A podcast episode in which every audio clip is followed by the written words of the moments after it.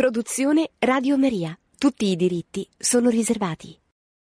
Cari amiche e cari amici, questa sera faremo una trasmissione un po' particolare, nel senso che mm, lasceremo il Magistero del Papa per leggere un'intervista fatta al capo della Chiesa greco-cattolica di Ucraina, eh, Sviatoslav Shevchuk, se lo pronuncio bene, temo di no, che è il capo della Chiesa greco-cattolica che in questo momento è nel pieno della, della guerra del, del suo paese.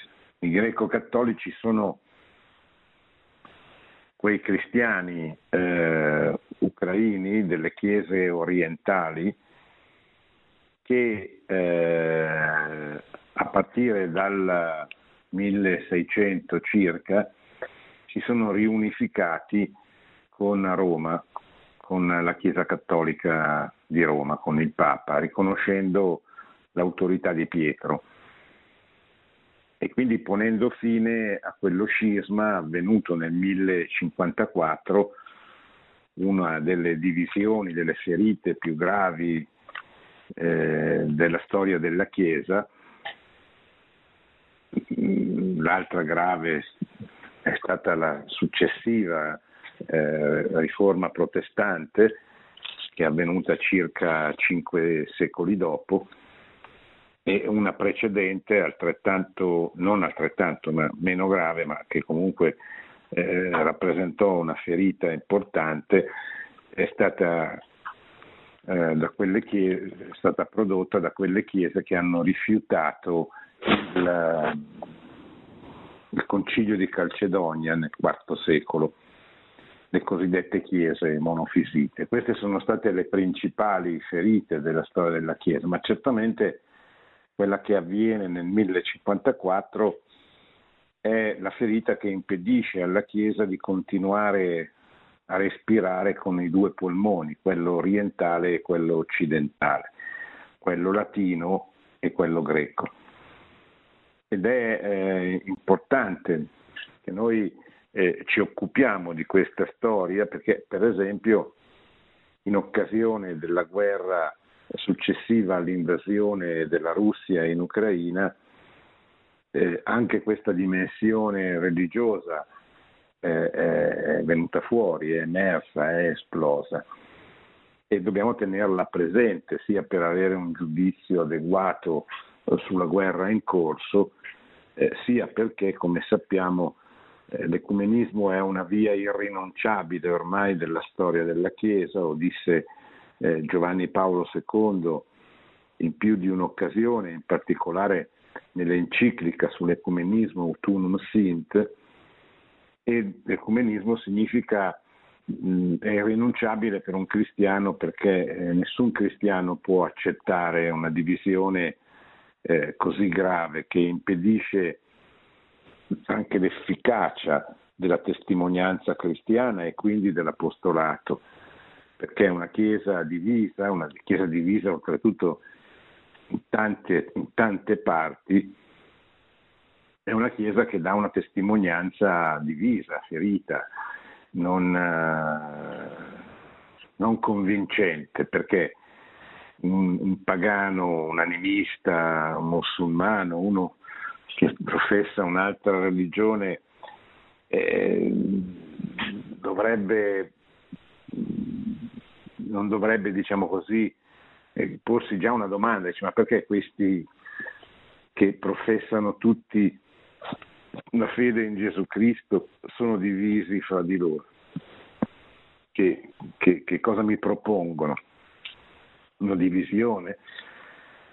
E quindi noi dobbiamo da una parte eh, pregare e operare per la riconciliazione fra tutti i cristiani, fra tutti quelli che riconoscono Cristo, e dall'altra parte anche capire eh, perché c'è stata questa divisione e che incidenza ha nelle, nelle vicende anche geopolitiche dei nostri giorni questa divisione. La divisione avviene mh, nel 1054, ma è la conseguenza di, eh, di una differenza che c'è sempre stata fra le chiese orientali e le chiese occidentali, la chiesa latina, che però non ha impedito nel corso del primo millennio alla Chiesa di essere una cosa sola, di essere in comunione. Certamente eh, c'erano delle grandi differenze, anche arricchenti da un certo punto di vista. Quando voi entrate in una biblioteca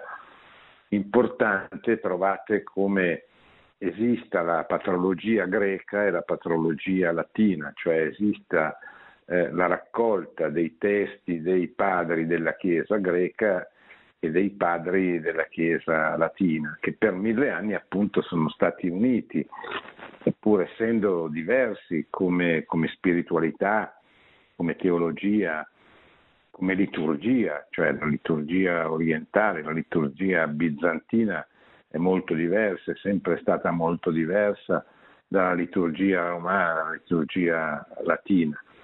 E, e questa divisione però non ha impedito appunto per mille anni la comunione e naturalmente poi questa divisione ha avuto delle ripercussioni politiche importanti. Eh, sapete che l'impero romano finisce nel 476 con l'invasione dei barbari, ma le insegne dell'impero romano, che nel frattempo con Costantino e con Teodosio era diventato un impero cristiano, vengono trasportate a Costantinopoli e eh, i greci di Costantinopoli si, si, si considerano si sono sempre considerati dei romani, veri romani, cioè i continuatori dell'esperienza imperiale eh, di Roma. Si sono sempre considerati l'imperatore eh, successore di tutta la storia, di tutta la tradizione dell'impero romano, anche nella sua eh, breve storia, stagione cristiana a Roma, che comincia nel 313 con la conversione di Costantino, eh, culmina nel 370 circa con la, la, la nomina imperatore eh, di Teodosio che fa diventare il cristianesimo la religione ufficiale dell'impero, ma si conclude sotto le invasioni barbariche un secolo dopo. E quindi appunto i, i, gli imperatori di Costantinopoli si considerano i continuatori diretti di questa storia. Quando ecco, con Carlo Magno ritorna l'impero anche a Roma, rinasce l'impero d'Occidente, e questo sarà uno dei, un ulteriore motivo di conflitto, di contrapposizione, perché oltre alle due chiese, alle due spiritualità, alle due teologie, c'erano anche i due imperi eh, che eh, certamente non, eh, purtroppo non, eh, non, si amarono, non, eh, non, si allearono neanche in maniera eh, come sarebbe stato auspicabile, soprattutto di fronte all'ascesa dell'Islam che nel IX secolo era già una realtà eh, importante che aveva portato via, che aveva sottratto alle chiese, alla chiesa sia bizantina che, che latina, eh, intere regioni della, dell'Africa e che avanzava in Asia e in Europa mettendo in difficoltà entrambi eh, gli imperi. Dopo dopo il 1054 la divisione divenne formale, ufficiale, giuridica e purtroppo non, eh, non c'è mai più stata una, gra- una ricomposizione se non durante il concilio di, Fi- di Firenze, di Ferrara Firenze, nel, nel XIV-XV secolo, che ha avuto diverse tappe, eh, dove la riconciliazione è avvenuta veramente. Eh, c'è stato un concilio, un vero concilio, un autentico concilio, le due chiese, le due, due, delegazioni delle due chiese si sono riconciliati, hanno, ci sono proprio i, anche i documenti che sanciscono l'avvenuta riconciliazione che però eh, non ebbe luogo perché al ritorno della delegazione a Costantinopoli i delegati vennero sconfessati dalle rispettive da, da, dalle loro autorità appunto a Costantinopoli. E quindi questi accordi che esistono, che sono scritti, che c'è una letteratura che, che li attesta, però eh, non ebbero mai una, una realizzazione pratica. E bisogna dire che la differenza tra gli orientali e gli occidentali non è eh, dal punto di vista dottrinale eh, molto rilevante, cioè non nulla di paragonabile alle differenze che ci sono per esempio con le varie comunità protestanti che hanno messo in discussione eh, quasi tutto del, diciamo così, del, dell'impalcatura dottrinale della Chiesa cattolica. Con le chiese orientali non è così, eh, ma c'è eh, così il rifiuto del riconoscimento dell'autorità del Papa, dell'autorità di Pietro, del vescovo di Roma, e poi c'è una lunga, millenaria ormai storia di separazione che ha fatto sì che tutte queste chiese autocefale, cioè delle chiese sostanzialmente eh, nazionali, eh, diventassero eh, come succubi in qualche modo condizionate dai, dalle autorità politiche locali.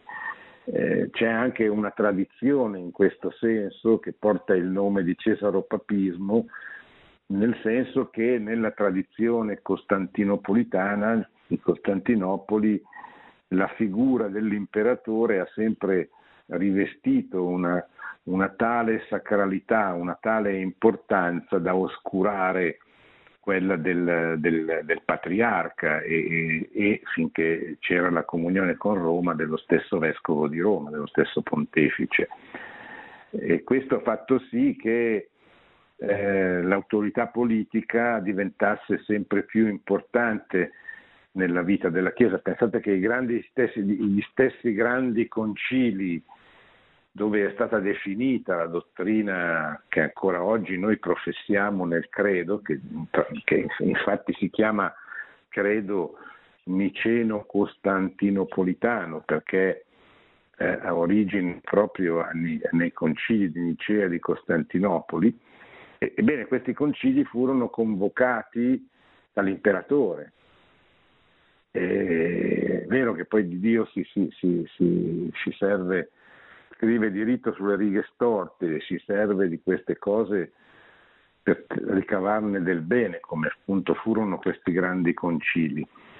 Ma eh, tuttavia rimane così il, il problema di, di, di, una Chiesa che si, che, il cui concilio viene, concilio universale tra l'altro, allora al quale parteciparono pochi vescovi perché eh, eravamo ancora in una fase iniziale della storia della Chiesa, ma di tutto il mondo, compresi i, i legati pontifici. E, e quindi diciamo, c'è questa tradizione nella Chiesa orientali di soggezione nei confronti dell'autorità politica. E poi c'è eh, la, la lunga storia che eh, conosce come tappa, come tappa fondamentale la caduta di Costantinopoli nel 1476, se non ricordo male, o 54, eh, insomma nel XV secolo, ad opera eh, dei, dell'impero ottomano, che eh, segna l'inizio dello spostamento della, dell'autorità religiosa dei cristiani orientali da Costantinopoli verso Mosca.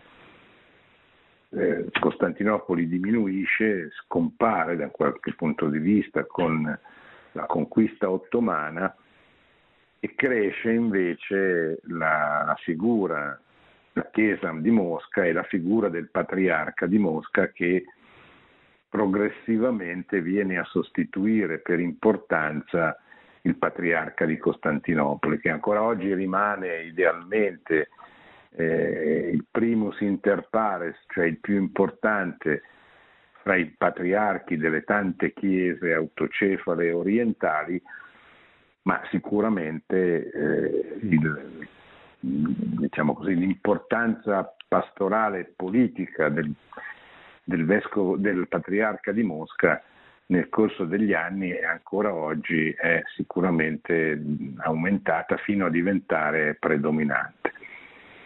Tutto questo è utile conoscerlo per capire la gravità quanto, anche da un punto di vista religioso, di quanto sta avvenendo in Ucraina.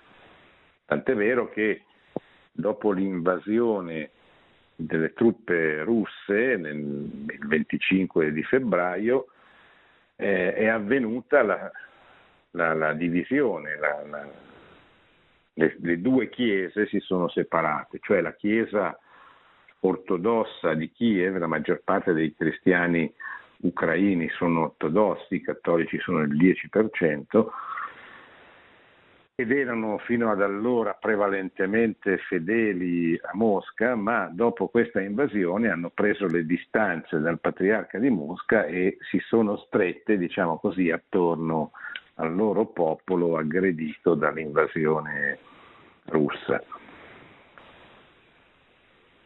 I cattolici, dicevo, sono, sono il 10%, sono quelli, sono gli eredi di coloro che rientrarono in comunione con la Chiesa, con la Chiesa di Roma, con l'Unione di Brest nel,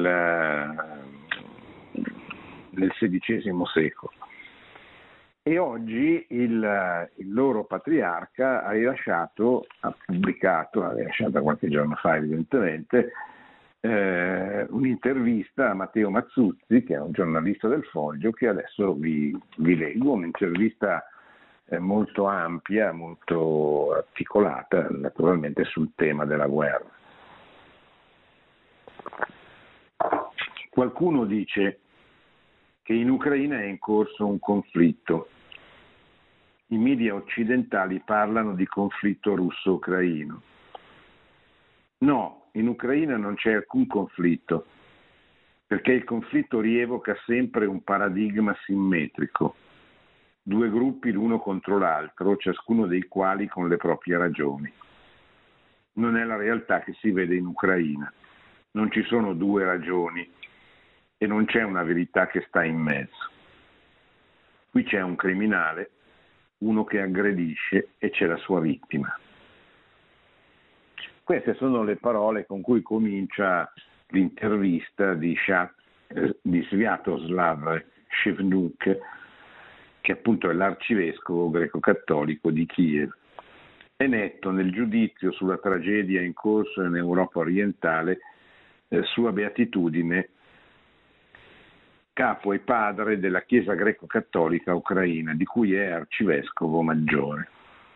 In questa intervista esclusiva per il foglio, Shevchuk racconta cinque mesi di guerra, quel che vede ogni giorno con i propri occhi e denuncia certi fraintendimenti occidentali, la tendenza a trovare qualche buona ragione o, qualche, o quantomeno spiegabile nell'aggressione ordinata da Mosca. Beatitudine chiede l'intervistatore, in Occidente spesso facciamo fatica a comprendere il perché di questa guerra.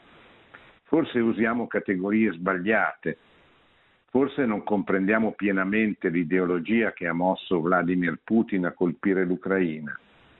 Si parla di ideologia del mondo russo. Qual è il suo giudizio in merito? L'ideologia del mondo russo è quell'ideologia che è nata più che con Putin forse con eh, il patriarca Kirill, l'attuale patriarca della Chiesa di Mosca, per cui eh, dove c'è un russo ci deve essere la Russia.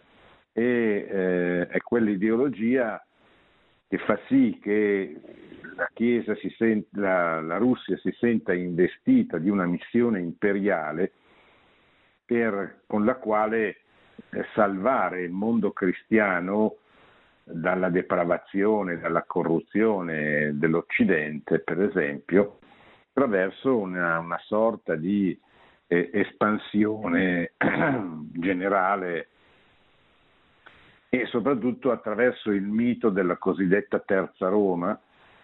La terza Roma sarebbe Mosca, la seconda Roma sarebbe Costantinopoli, la prima Roma sarebbe Roma. E secondo questa lettura della storia molto diffusa in Russia, eh, la Chiesa di Roma sarebbe stata sostituita da Costantinopoli come, eh, come centro universale, come punto di riferimento e a sua volta Costantinopoli sarebbe stata sostituita eh, da Mosca. Mosca sarebbe la terza Roma chiamata a guidare i cristiani di tutto il mondo. Questa è un po' l'ideologia del mondo russo. Come risponde l'arcivescovo? Ci sono molte opinioni e molti dibattiti in corso sul perché la Russia ha aggredito l'Ucraina su vasta scala, portando nel nostro paese la distruzione, tanta sofferenza e la morte. Non vorrei entrare nei dettagli di questi argomenti sofisticati e incomprensibili per il nostro popolo, ma posso parlare da testimone oculare di tutto ciò che ho visto personalmente ma soprattutto da pastore delle anime che soffrono. L'Ucraina è vittima dell'aggressione russa ormai dal 2014, quando ci fu la prima invasione dell'Ucraina da parte della Russia che eh, occupò con i propri militari una parte del Donbass, che è quella parte orientale dell'Ucraina nella quale vive una, una percentuale importante di popolazione russofona.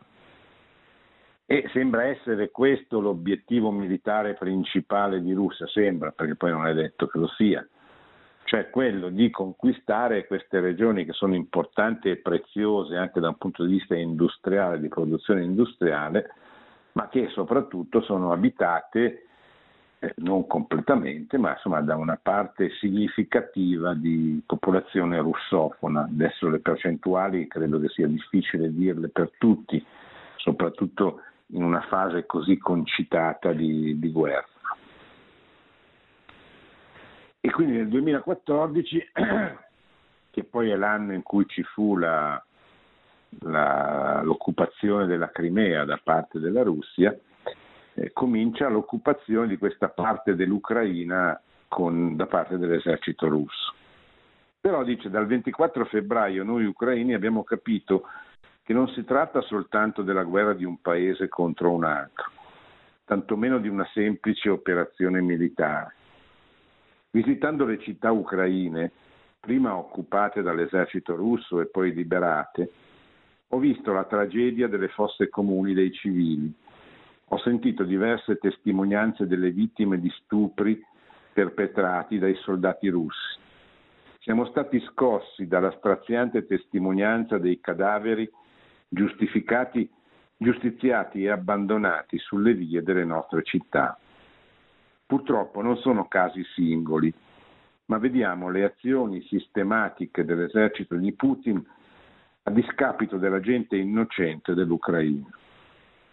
Le fosse comuni sono state rinvenute a Bucia, a Mariupol, a Makariv e probabilmente ce ne saranno altre ancora.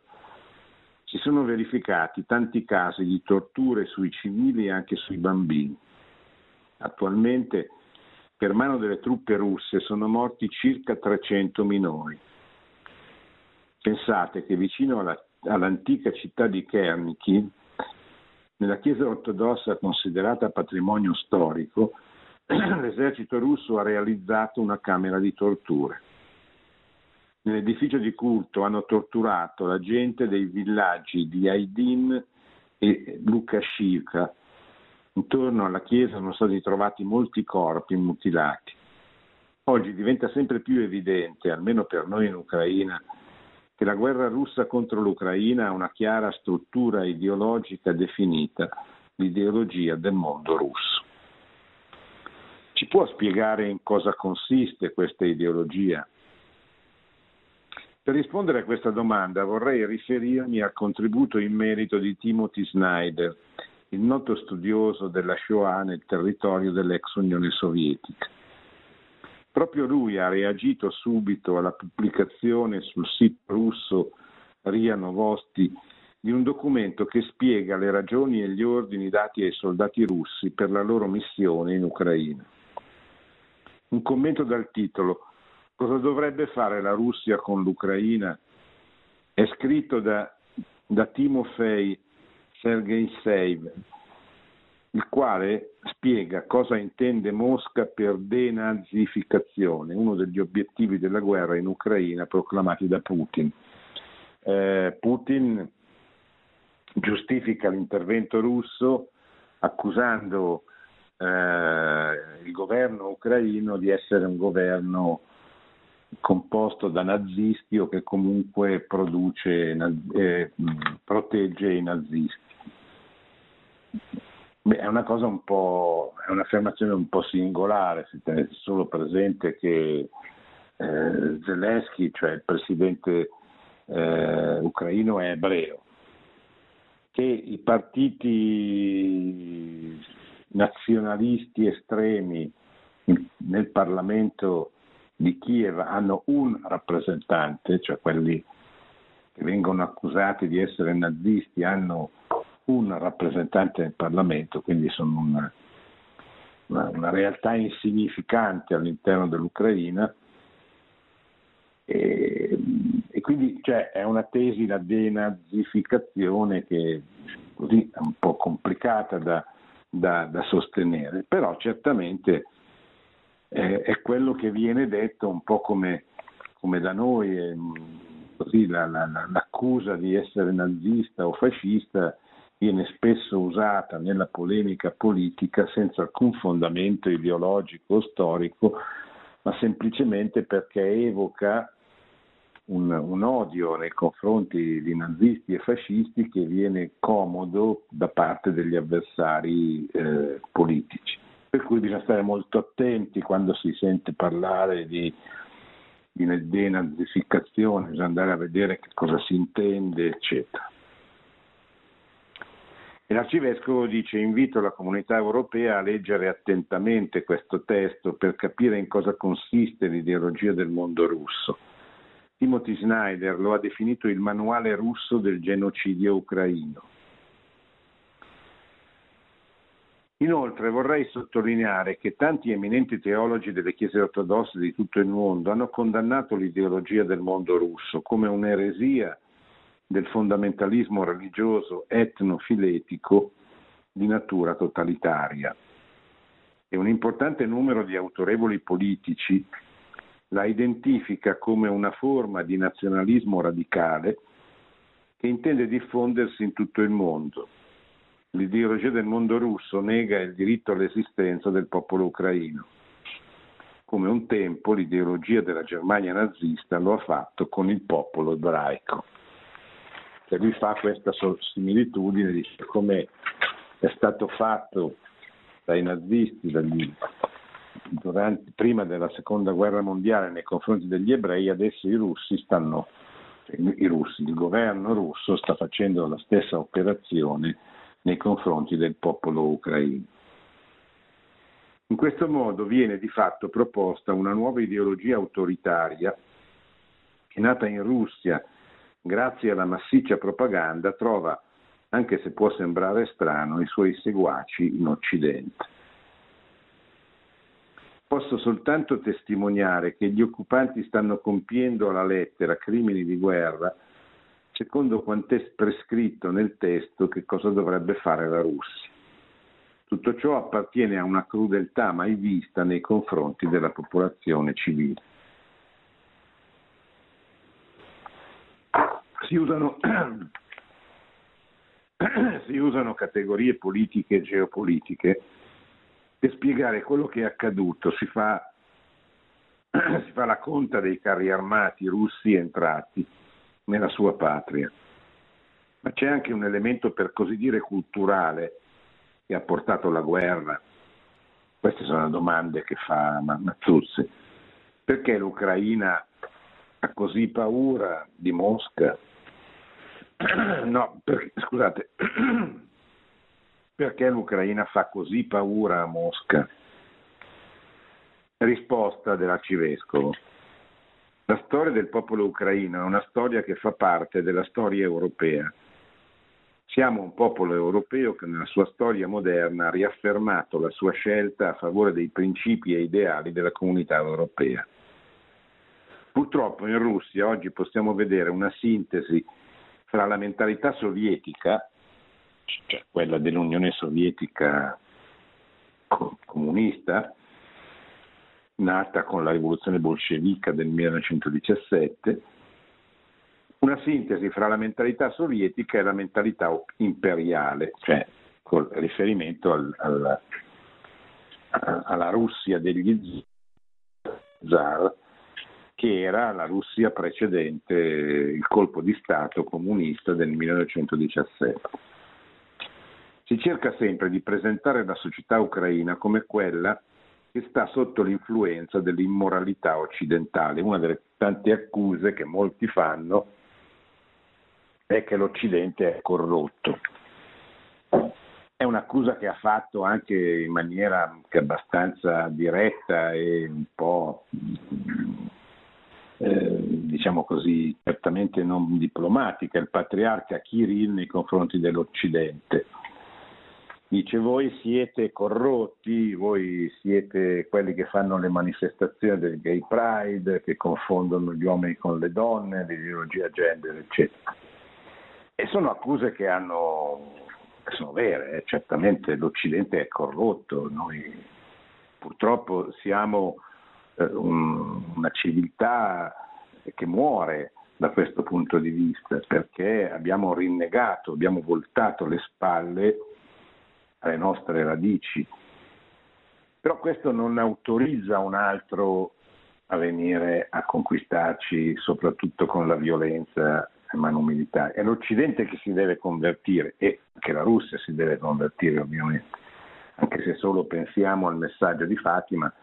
Messaggio di Fatima ci dice che la Russia oggi ha smesso di diffondere i suoi errori nel mondo, come disse la Madonna nel 1917 a Fatima, ma non si è convertita, ha smesso di diffondere il comunismo nel mondo, ma da qui alla conversione eh, ce ne passa. Certamente l'Occidente è profondamente corrotto, ma l'Occidente si deve convertire e non deve essere costretto a convertirsi con la forza, soprattutto con una forza che proviene dall'esterno. Proprio qui nasce un'intolleranza verso tutto quello che non è nostro, provocando e giustificando l'uso della violenza per eliminare tutti i contaminati. Un'immagine di questo Occidente collettivo da combattere viene oggi proiettata sull'Ucraina per evocare una memoria storica di questo nemico per fare la guerra, si ricorre alla parola nazismo, che ha perso qualsiasi significato originario e oggi viene applicata generalmente a tutte le cose occidentali, individuate nell'identità di un popolo. Quindi un ucraino viene definito come eretico nazista. È singolare questa cosa perché proviene da un popolo che non ha ancora fatto i conti con la sua storia, perché se c'è stata una potenza, col nazismo ha fatto veramente un accordo che è durato due anni per spartirsi la Polonia nel 1939.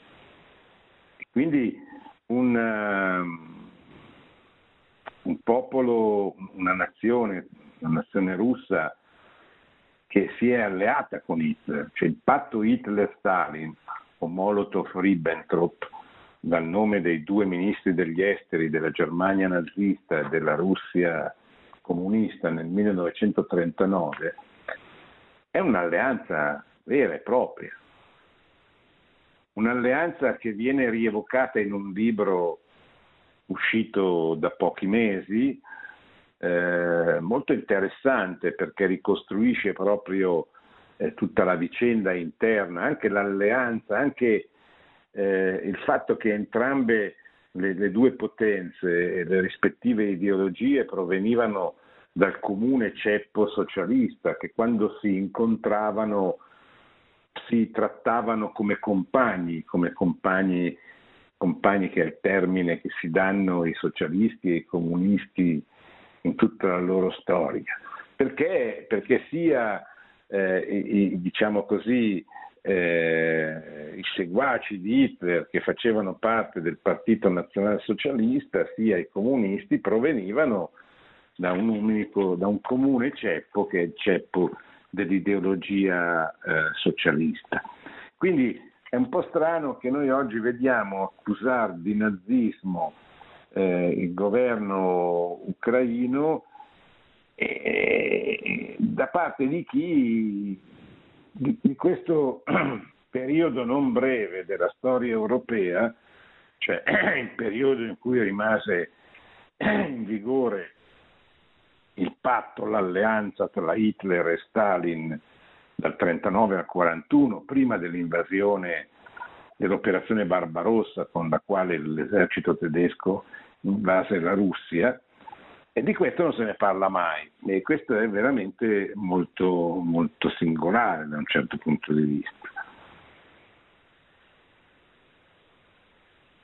È sempre più evidente, continua sempre l'arcivescovo, che la Russia è entrata in conflitto culturale non solo con l'Ucraina, ma con tutto ciò che definiamo come la civiltà occidentale.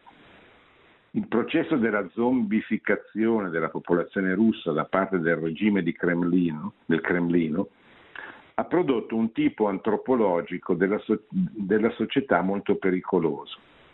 Pensate che le fosse comuni in Ucraina diventano motivo di gioia per tante persone in Russia nessuna compassione, nessun ragionamento sulle ragioni di questa guerra assurda. Purtroppo neanche a livello più alto della Chiesa ortodossa russa. Anzi, sentiamo la giustificazione cristiana della guerra russa contro l'Ucraina e la glorificazione dei crimini di guerra e dell'ideologia di violenza. Domanda. Abbiamo visto i corpi nelle fosse comuni con le mani legate dietro la schiena, i cadaveri per le strade. Lei ritiene ci siano i presupposti per parlare di genocidio del popolo ucraino? Risposta, io non trovo altre spiegazioni. I motivi proclamati dal presidente russo non hanno nessuna base. Il vero obiettivo dell'aggressione russa è l'annientamento del popolo ucraino. Lo confermano sia i discorsi ideologici dello stesso Putin, nei quali spesso si fa riferimento alla storia ucraina, sia i, te- i crimini di guerra compiuti dai suoi soldati sulla nostra terra. In effetti è difficile chiamarla solo guerra. Dal primo giorno dell'invasione russa in Ucraina vediamo continui crimini di guerra che non si fermano né di giorno né di notte. Qualcuno dice che in Ucraina è in corso un conflitto. Addirittura vedo che ultimamente i media occidentali parlano di conflitto russo-ucraino. In Ucraina non c'è nessun conflitto, dice l'arcivescovo, perché il conflitto rievoca sempre un paradigma simmetrico del discorso. Conflitto vuol dire che ci sono due gruppi, ognuno di loro ha la sua propria ragione e stanno in conflitto. E quelli che cercano la verità o vogliono mediare il conflitto ascoltano sempre una parte, l'altra parte e intuitivamente dicono che la verità sta in mezzo e questo significherebbe trovare una soluzione del conflitto. Ma di fatto in Ucraina non c'è questo tipo di realtà, non ci sono due ragioni e non c'è la verità di mezzo, ma c'è un criminale, uno che aggredisce e c'è la sua vittima. Non si può dire che vi sia una sorta di conflitto di interessi, perché in quel caso li metteremmo sullo stesso livello il criminale e la sua vittima. Perciò anche in questo caso, come Chiesa, dobbiamo dichiarare tolleranza zero nei confronti del criminale.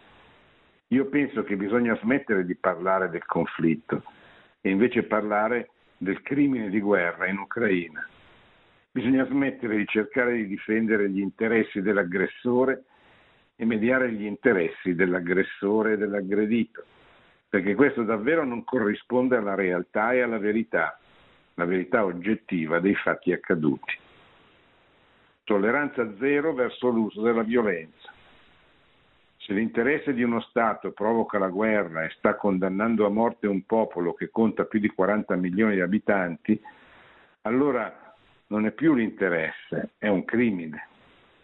Le ragioni che possono spiegare o giustificare questa aggressione non possono essere accettate dalla civiltà odierna. In, in Ucraina viene commosso, commesso un crimine contro l'umanità c'è un criminale crudele e una vittima innocente.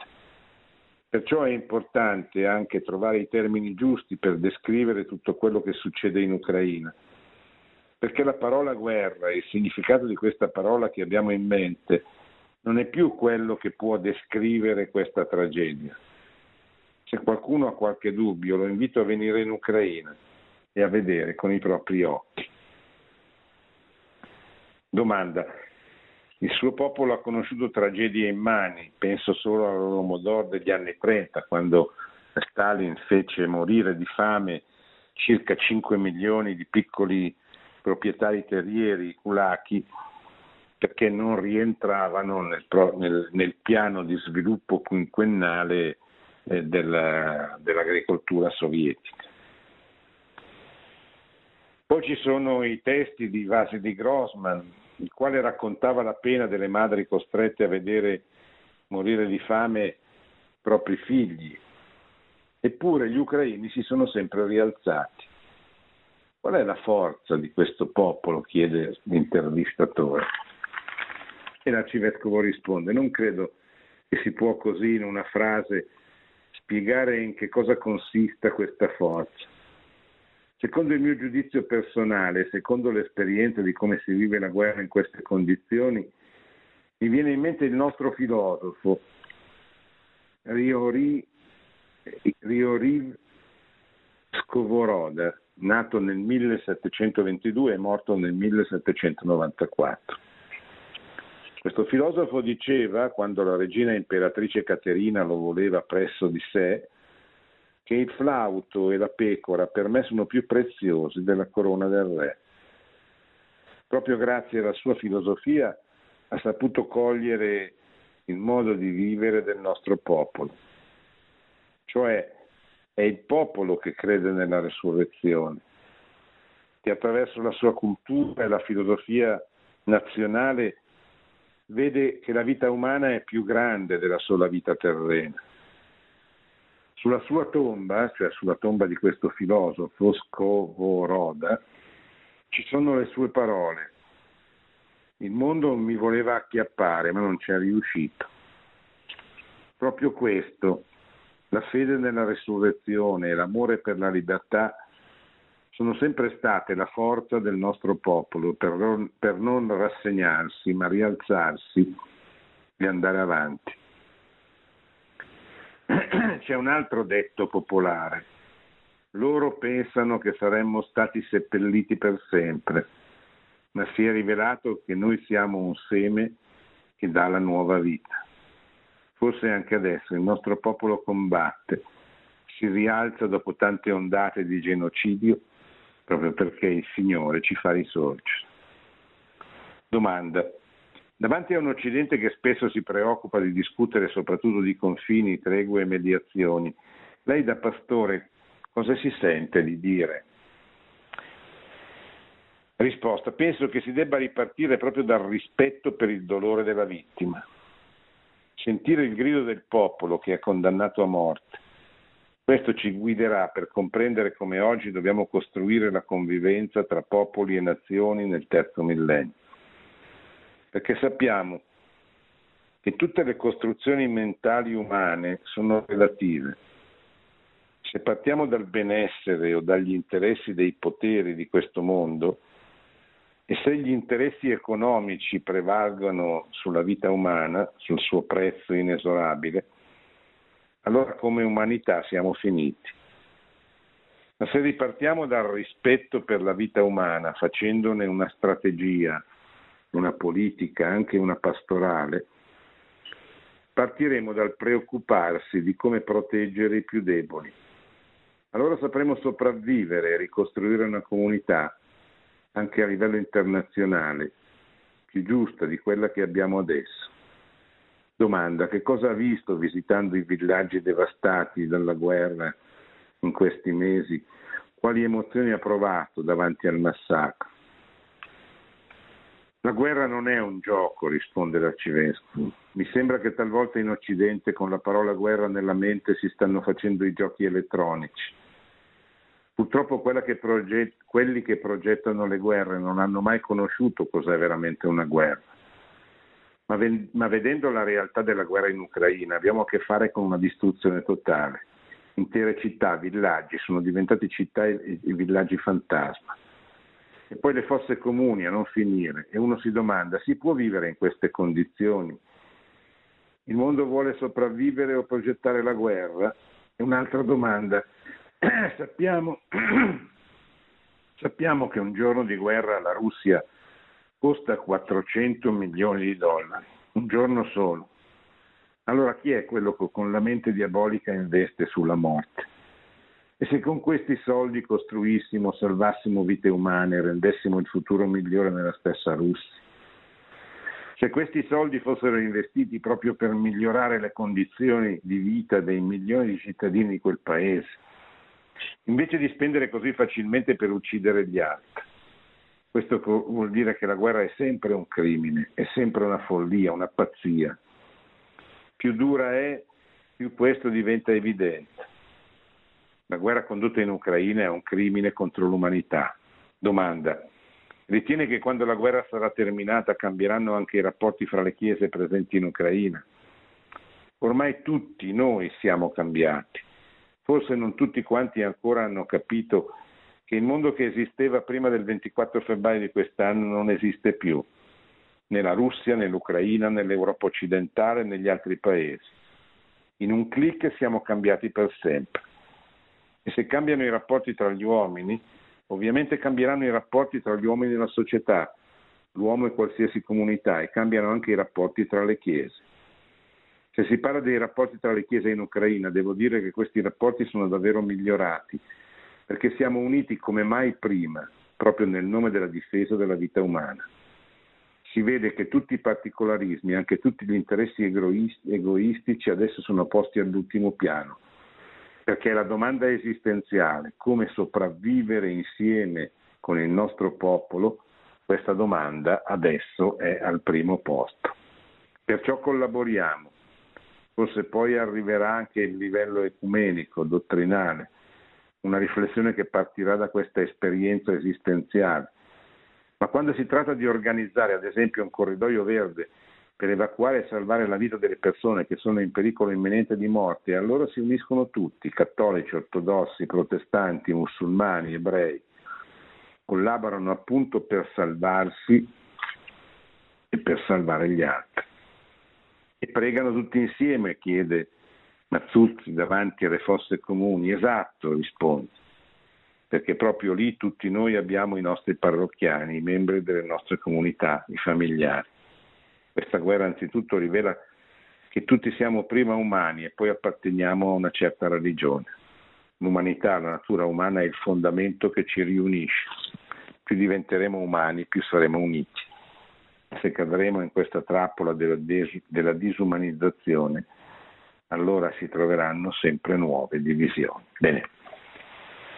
Questa era l'intervista dell'arcivescovo maggiore di Kiev, eh, Vlatoslav Shevchuk, passa sul foglio di ieri, o di, di oggi, scusate, ve lo leggo, adesso abbiamo un po' di tempo, poco, ma mi sembrava giusto leggerla tutta per rispondere alle vostre domande.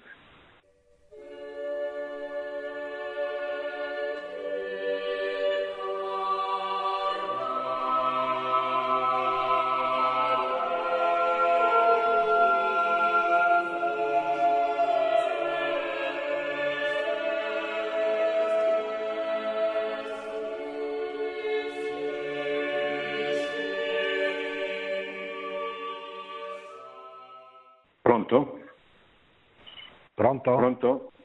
Prego. Mi sente, professore? Sì, sì. sì, sì. Eh, buonasera, non, non, non, mi dilungo in complimenti perché li ho già fatti in altra occasione. Senta, io chiama, Io chiamo da Genova e mi chiamo Fabio. Sì, mi dica Fabio. Eh, guardi, lei ha fatto un inciso sul, sul, messaggio di Fatima e spesso Padre Livio richiama eh, questo importante avvenimento. E viene sempre detto che eh, praticamente il muro di Berlino è caduto, il muro, sì, di Berlino è caduto, la Russia è caduta, è come se la, la Madonna ci avesse un po' salvati dal pericolo comunista. Ma io ho l'impressione invece che sia l'esatto contrario, perché se il messaggio di Fatima diceva che se il Papa avesse consacrato al cuore immacolato di Maria insieme a tutti i vescovi eh, del mondo e la Russia non avrebbe sparso il, il male nel mondo, gli errori nel mondo. In realtà questo non è avvenuto con tempestività, questa, questa consacrazione. E infatti la Russia ha espanso i suoi mali nel mondo, tant'è vero che il comunismo in Cina, in Sudafrica, in Sud America è diffuso e c'è poco da fare. Quindi io non vedo questa, questa cosa diciamo, salvifica, anzi vedo che purtroppo questo è avvenuto, questo spargere i mali del mondo da, da, da parte della Russia. Io ho finito la, la mia domanda, diciamo, anche se è un po' fuori sì. tema, ma mi, mi rifaccio un suo inciso e, e, e la, e la sì. ringrazio molto per la sua eh, Beh, Grazie. Quello che dice è vero, nel senso che eh, è stata tardiva e Suor Lucia, la, la gente che è rimasta in vita, ha testimoniato più di una volta che, diciamo, che la Madonna in qualche modo si stupiva di questo, cioè perché eh, lei ha cominciato nel 1940, se non ricordo male, a ricordare le, le richieste del cielo, della consacrazione della Russia, del mondo, eccetera, eh, sono dovuti passare 44 anni perché questo avvenisse nei modi come erano stati richiesti dalla Madonna, cioè consacrazione della Russia, del mondo in comunione con tutti i vescovi. Però qualche cosa poi è successo, cioè nel senso che dopo la consacrazione di Giovanni Paolo II del 1984, cinque anni dopo cade il muro di Berlino, che non è una cosa da poco sette anni dopo, nel 91, finisce l'Unione Sovietica. Ora, è vero che nel frattempo la Russia ha diffuso i suoi errori nel mondo, pensiamo all'Asia, pensiamo all'Africa, pensiamo alla Cina, che tutt'oggi è un paese dove c'è un, partito comunista al governo, un sistema totalitario, però non c'è più l'Unione Sovietica. Eh, I paesi baltici sono liberi, la Polonia è libera, l'Ungheria è libera, la Slovacchia è libera, la Cechia è libera, cioè tutti i, i paesi dell'Europa orientale si sono potuti liberare dal comunismo. Quindi cioè, è vero che quello che dice che c'è stato un ritardo, che, che il comunismo in qualche modo eh, c'è ancora, anche è un comunismo molto diverso, cioè non c'è più quella componente ideologica e quella capacità anche di seduzione che aveva l'idea della rivoluzione mondiale in nome del comunismo. Eh, però è vero che insomma, ci sono ancora eh, frange importanti di comunismo, eh, però non c'è, più, non, non c'è, più, l'Unione Sovietica, non c'è più l'Europa comunista, insomma, non, non dimentichiamoci che quello che è successo con la caduta del muro di Berlino è un fatto epocale, cioè la storia cambia radicalmente e studieremo il 1989 come una, una, una, una, data epocale che separa la storia in due, in due mondi molto diversi l'uno dall'altro. Pronto? Sì, pronto. Buonasera professore. Sì, buonasera. Da dove eh, chiama? Allora, eh, dalla Sardegna. Sì. Eh, niente, volevo dire, mm, la, eh, l'intervista dell'arcivescovo, l'arcivescovo non la racconta tutta, non la racconta giusta secondo me. Allora, per, eh, lei ha ricordato giustamente il patto Ribbentrop-Molotov del, del 37, 38 credo che fosse, giusto? 39. del 39, benissimo, l'inizio della, della seconda guerra mondiale, però eh, voglio dire, le, la, eh, l'Unione Sovietica ha pagato con 26 milioni di morti quel tragico errore e l'operazione Barbarossa è stata resa possibile dalla benzina, dai carburanti della, della Standard Oil, credo, eh? Mi corregga se sbaglio.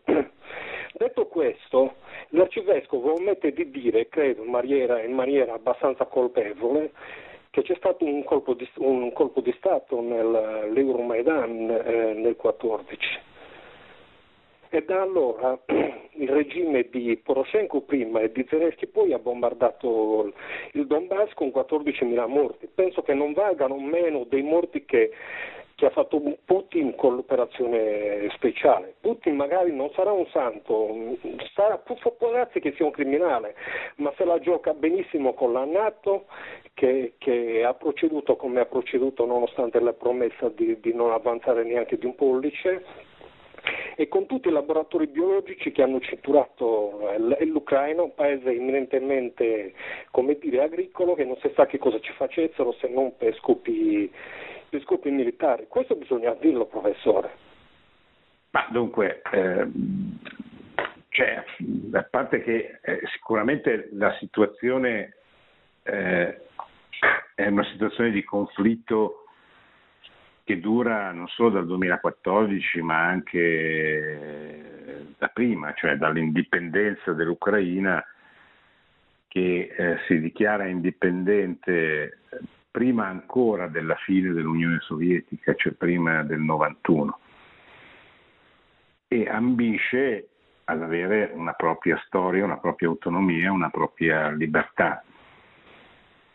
E cosa fa? Eh, guarda a Occidente, chiede di entrare a far parte dell'Unione Europea e chiede di essere protetta dalla Nato perché teme che la, la Federazione russa, non più Unione Sovietica, non le permetta di eh, accedere a questa indipendenza e a questa autonomia.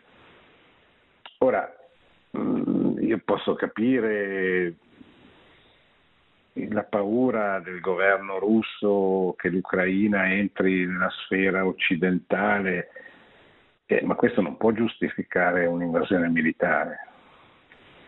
Perché se noi risolviamo i, i problemi in questa maniera, guerra, le guerre saranno in modo normale di vivere le relazioni fra i popoli e questo non è accettabile. Allora si può discutere, ma non si può togliere all'Ucraina il diritto di scegliere il proprio futuro.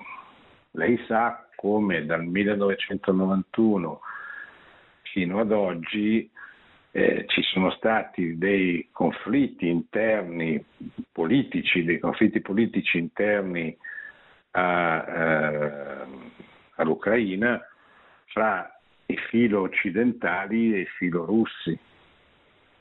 I filo russi sono prevalenti, questi sono stati i risultati elettorali che ce lo dicono, nelle regioni del Donbass perché sono le regioni più eh, abitate da russofoni, però nella sua complessità, diciamo così, le forze politiche filo-occidentali hanno sempre vinto le ultime elezioni. Quello che lei chiama un colpo di Stato, eh, uno potrebbe al contrario dire che c'è stato un colpo di Stato filo-russo con l'invasione di militari russi nel Donbass proprio nel 2014 che sono accettati, cioè non è che sono mie illazioni, eccetera.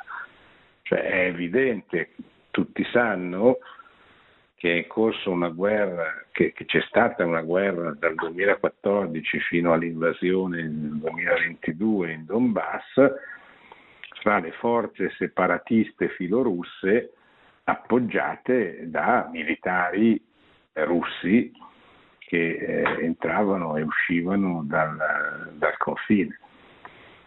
Quindi quando lei parla di bombardamenti, cioè, sarebbe più, più, corretto dire eh, c'è, c'è stata una guerra interna al Donbass fra, fra, il governo ucraino e le forze separatiste russe appoggiate dai russi che è durata dal 2014 fino ad oggi.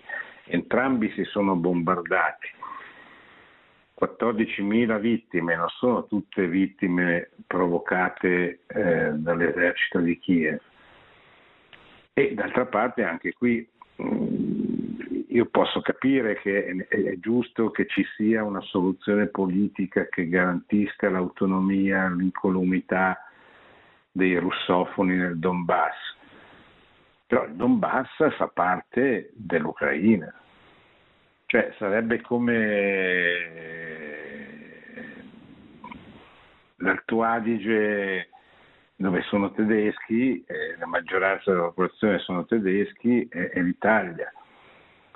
Oppure sarebbe come se noi andassimo a rivendicare le terre di Istria, della Dalmazia o di Nizza o della Savoia, che sono certamente terre italiane abitate da eh, popolazioni italiane che sono state costrette a scappare da, dall'imposizione di un, di, un, di un, regime diverso. Questo vale per gli italiani di Nizza per gli italiani dell'Istria vale per eh, i tirolesi, i tedeschi. Del... Però se eh, questi problemi li risolviamo come li ha risolti la Russia occupando la Crimea, eh, non andiamo più a casa, cioè il mondo diventa una guerra perenne e continua. Poi io posso dire, cioè, ma in Crimea c'è sempre stata una terra gravitante nell'orbita russa, eccetera, vero? Però, ripeto, i problemi si risolvono così. C'è anche l'Istria e la Dalmazia sono sempre stati, hanno sempre gravitato nell'orbita della, della Serenissima Repubblica di Venezia. E, che il Tirolo sia austriaco, tedesco, non c'è che andare a vedere a casa farci un giro per rendersene conto. Però, ripeto, qui bisogna trovare delle soluzioni politiche, delle soluzioni pacificanti, non eh, attraverso la guerra. Quindi eh, è, è, chiaro che quello che lei dice ha fond- dei fondamenti di verità indubbi, ma non si risolvono così eh, i problemi. Cioè si, nulla può giustificare un'invasione che ha provocato 8 milioni di profughi, 30.000 morti solo russi, solo di soldati russi e non so quante migliaia di morti civili e militari ucraini.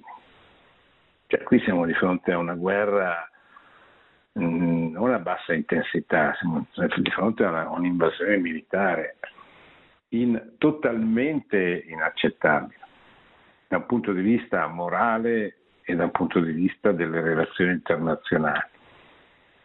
Poi se lei mi dice che eh, c'erano anche delle ragioni che, che bisogna discutere, ma certo eh, non c'è dubbio, discutiamone, ma discutiamone, cominciando a ritirare l'esercito occupante e mettendoci intorno a un tavolo e, cercando delle soluzioni. Non discutiamone con un esercito che occupa una parte della nazione che ha invaso. Pronto?